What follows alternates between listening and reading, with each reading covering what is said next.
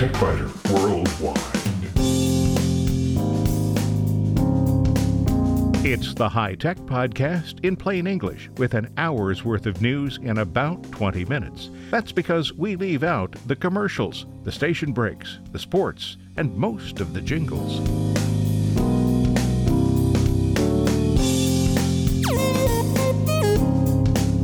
Podcast number 703 for the 24th of July 2020. This week, online backup systems offer the ability to recover more than just the most recent version of a file, but there are less expensive options if you're willing to give up that useful feature. In short circuits, despite their advantages, tablet computers have one huge disadvantage price.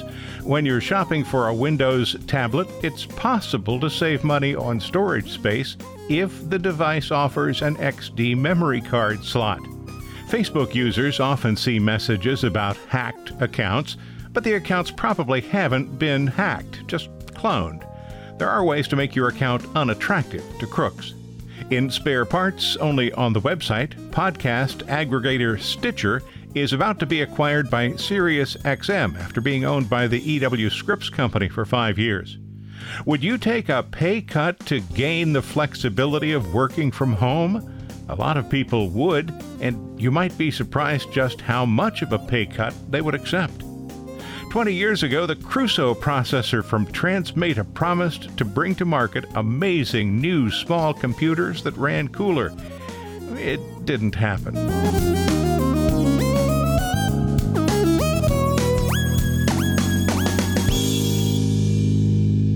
Backup is essential. That's not a new topic or a new sentiment. You already know that my preference is for multiple copies of important files and for having one of those backup locations be cloud based. If you're on a tight budget, there are ways to get some of the benefits of online backup, but at a lower cost. There's no doubt that true backup services such as CrashPlan include valuable capabilities, not the least of which is the ability to retrieve previous versions of files. There are two reasons that's important. First, the user of the computer may change an important file accidentally and want to get back to the version of the file from last week or last month. And second, a ransomware attack may encrypt files on the computer. Again, the ability to retrieve a previous version can save the files. The primary advantage versioning provides is obvious when we understand that a file that has been changed, either accidentally or maliciously, may already have replaced the previous version of the file that was backed up. Versioning allows us to look further back. As scary as a ransomware attack is, it is far less likely than simple operator error. If you ever opened a file to use as a starting point for a new project, made some changes, and then accidentally saved the file without remembering to rename it. I'll admit I've done that. Not often, but I've done it. The original file has almost always been a document that I do still need. If I realize the problem immediately, I can just download the latest backup file, or grab it from one of two local backup locations. But even if just a few minutes have passed, the version on the server might have been replaced with the new version. To recover, all I need do is save the new file with a new name, open CrashPlan, select a previous version of the file, and restore it. The process takes no more than a few minutes. Choosing to use an inexpensive file synchronization process eliminates that ability. But wait, somebody's saying, I know somebody is saying this. What about the Windows 10 file versioning? Yes, Windows 10 does have built in file versioning. It is turned off by default. If you turn it on, file versioning will consume additional space on the computer's disk drives, maybe a lot of space. So if you're running low on space, that might not be a good solution. Whether it is a good option for you and how to accomplish it, well, that's a topic for some other time. So let's say for now that you want a less expensive option than a cloud based backup system, and that you're willing to accept the risk introduced by a process that cannot protect against accidental or malicious changes to files.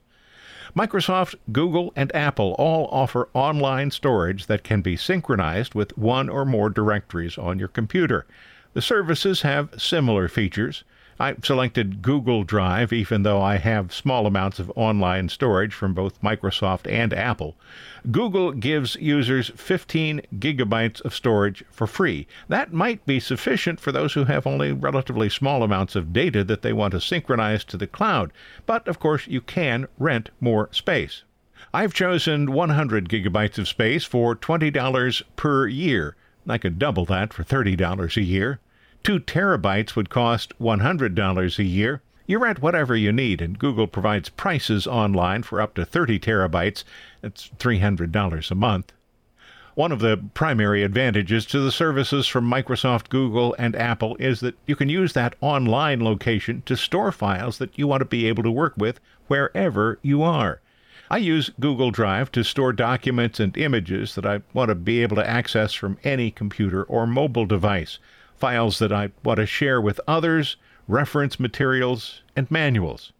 Adding, deleting, or changing a file that is stored on the Google Drive directory on the primary computer or on any of the computers or mobile devices where Google Backup and Sync is installed will change that file in the cloud, and the change will synchronize with all other devices whenever those devices are online.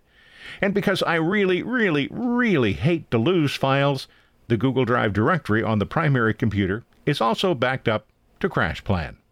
By default, Google Drive will back up the desktop, the Documents directory, and the Pictures directory. The problem with that is that I don't use any of those directories to store important files. The desktop has nothing of value. All of my data files, documents, and websites are on drives D and E, and all of my pictures are in a directory on drive D. So I have set Google Drive to look at a directory on Drive H, which is what I use for all of the files that I want to back up to Google Drive or share on Google Drive. I don't back up the digital photos to Google Drive because those files are backed up to CrashPlan and also to a local backup drive, and the amount of space taken is gigantic. The directory I use for files I want to send to Google Drive includes directories that I share with clients or others who need access to the documents. For example, COVID 19 for CML is a directory with high resolution images that I took in central Ohio during the height of the shelter at home phase of the COVID 19 pandemic. These images are being shared with the Columbus Metropolitan Library for historical use. Private directories also include images taken in and around Bellefontaine, graphics that I use when people celebrate birthdays, ebooks that I want to have available on whatever device I have, and even some screen captures from the Surface Pro that will eventually find their way to a TechByter Worldwide program. What may surprise you is that you can share access to your Google Drive directory and give users full control to some directories so that they can add, change, or delete files that will then be synchronized to your computer. Although I use GoodSync to copy essential files from my wife's computer to her directory on my computer so the files will be backed up to CrashPlan, Google Drive would also be an option. If you can afford GoodSync for two computers, that's about $30 a year for up to five computers, that's what I consider to be the best option. And you'll see information this week on the TechByter Worldwide website in a sidebar about how to set up a sharing plan using GoodSync so that you'll be able to duplicate files from one computer on another computer. Why do this? Well, let's consider what happens to the files from my wife's computer. Let's say she takes a photograph with her digital camera. That's something she's pretty likely to do. She will download that photograph from the camera to her computer. Later in the day, GoodSync on her computer will notice that and copy the photograph to a directory on my computer. As soon as CrashPlan notices the new image is present on my computer, the file will be backed up to the cloud. And on the following Wednesday, GoodSync will copy the files to a USB drive that I use for local backup. If you're counting, that file is now in four locations Phyllis's computer, my computer, CrashPlan, and a local USB drive.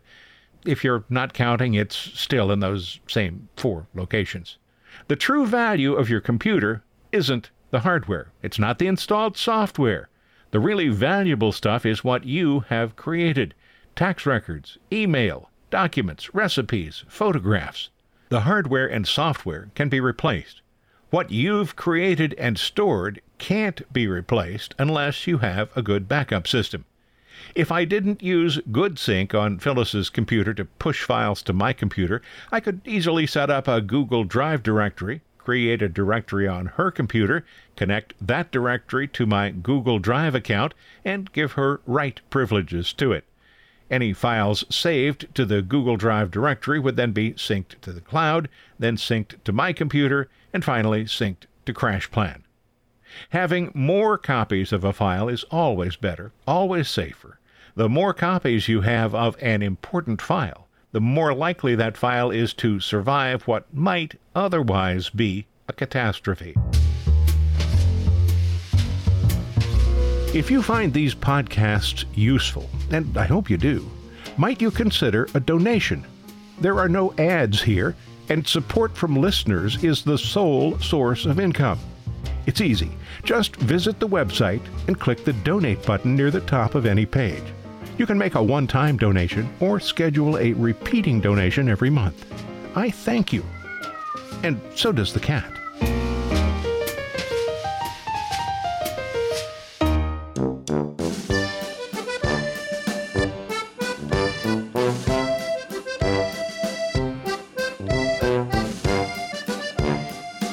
Short circuits, if you've looked at tablet computers, maybe you've encountered sticker shock. As handy as these highly portable devices are, you might end up paying far too much for onboard storage. There's not much you can do about it if you buy an Apple device, but Microsoft's Surface Pro line of tablets still have SD memory card slots, and using one can save you a lot of money. Check out the TechByter Worldwide website and take a look at the prices for a couple of Microsoft Surface tablets. Both have 13.5 inch screens, Intel Core i7 processors, and 32 gigabytes of RAM. That's sufficient for RAM hungry apps such as Adobe's Creative Cloud, but the included storage is limited to just half a terabyte in a $2,500 machine and if you pay $2,700, you can double the storage to 1 terabyte. But look, there is an SD card slot on the back of the computer, and perhaps we could use that. Well, yes, we could. Add a 512 gigabyte SD card for about $80, and you'll save more than $120 while expanding the onboard memory to 1 terabyte, half on drive C, the other half on drive D. Those who need enormous amounts of storage can add a 512 gigabyte card to the Surface Pro with 1 terabyte of internal storage and expand that system to 1.5 terabytes. Apple no longer even has SD card slots on MacBooks, and SD card slots have never been an option on Apple's tablet devices. Windows based tablet devices from other manufacturers usually have SD slots too. So if you're looking to save a little money, there's a way.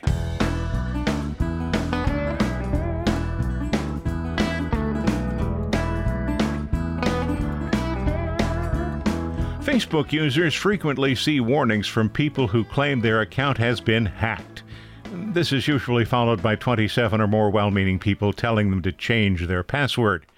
Although there's nothing wrong with changing your Facebook password, it's rarely necessary. I've been a Facebook participant since around 2008, and I think I've changed my password exactly once, and I did that only to make it stronger. It's now 25 characters long, contains upper and lower case letters, numbers, and symbols. So if you've been careful and you haven't clicked on a link that takes you to a fake Facebook site, your account probably has not been hacked. But perhaps it has been cloned. Cloning is relatively easy if the target account uses Facebook's default settings. When an account is cloned, the crook may be able to see your friends and send friend requests to them. What's the point of that? Well, when your friends accept that friend request, they may expose all of their friends to the scammers. But again, what's the point of that? When the scammer gets the user's friends to believe the cloned account belongs to the user and accept a friend request from the fake account, victims may think they were accidentally unfriended, or maybe the user created a second account and accepted. When friends begin accepting the requests, the scammer can hit them with fraudulent messages that attempt to empty their bank accounts. Here's an example. You receive a friend request from Joe, and you accept it. Then, a few days later, the cloned Joe sends you a private message. Oh my, something terrible has happened. He's terribly, terribly embarrassed, but could he ask you for a small, brief loan? Maybe he's out of town, his wallet's been stolen, so he needs money for gas to get home. Could you wire him $500 or so? He'll pay you back as soon as he gets back in town. Well, it is Joe, after all. You've known him for years, so you send the money. That's just one of several ploys that crooks use. You'll never see your $500 again, and you'll find out that Joe never really left town. Anyone can create a Facebook account using any name. There's more than one Bill Blinn in the world, and there are multiple accounts with my name. That doesn't mean my account has been cloned. But one clear indication, if you search Facebook for your own name, is finding a second account that uses your photograph. What then? When I checked my own name in mid July, I didn't find any clones of my account, but I did find a Bill Blinn on the East Coast whose account has been cloned. This is obvious because the same photograph is used for both accounts. If you find your account has been cloned, it's important to do three things pretty much immediately. Start by warning your Facebook friends not to accept a new friend request from you and to unfriend any new account if they've accepted a friend request recently. Do this using email, messenger, and posting a message to your timeline. Second, because you've already identified the fake account, report it to Facebook so that it'll be deleted. Click the ellipsis mark on the fake account and choose Reporting Options. Choose Pretending to be someone, and then indicate that the person that the cloner is trying to be is me.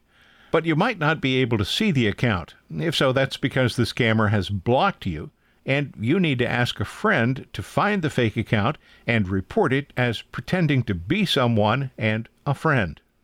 And third, hide your friends list. If your account hasn't been cloned and you haven't hidden your friends list, do that right now. There's no reason for everybody in the world to be able to see your friends. All this does is make it easier for scammers to abuse your account. To hide your friends list, go to Facebook settings and choose the Privacy tab. Make sure who can see your friends list is set to Only Me.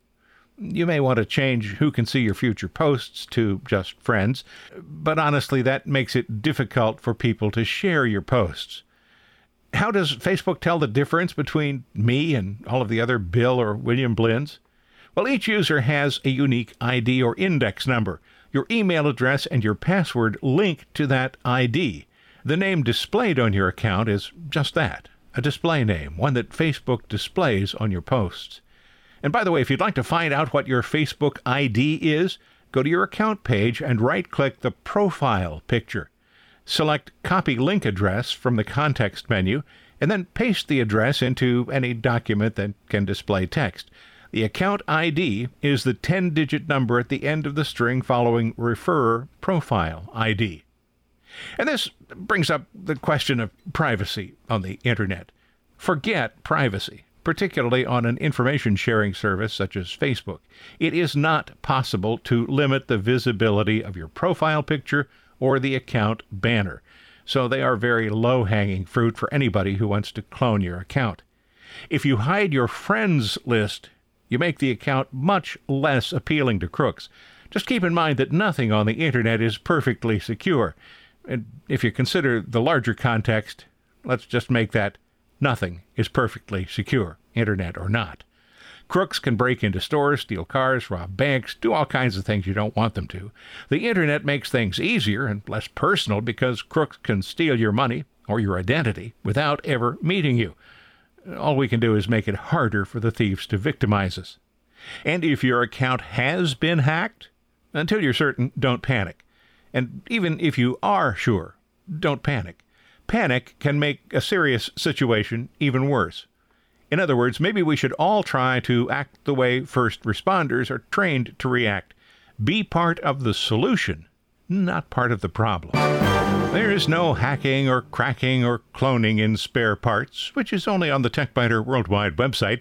This week, you'll find these articles. Podcast aggregator Stitcher is about to be acquired by SiriusXM after being owned by the EW Scripps Company for five years. Would you take a pay cut to gain the flexibility of working from home? A lot of people would, and you might be surprised at how much of a pay cut they'd accept. And 20 years ago, the Crusoe processor from Transmeta promised to bring to market amazing small computers that ran cooler. It never happened.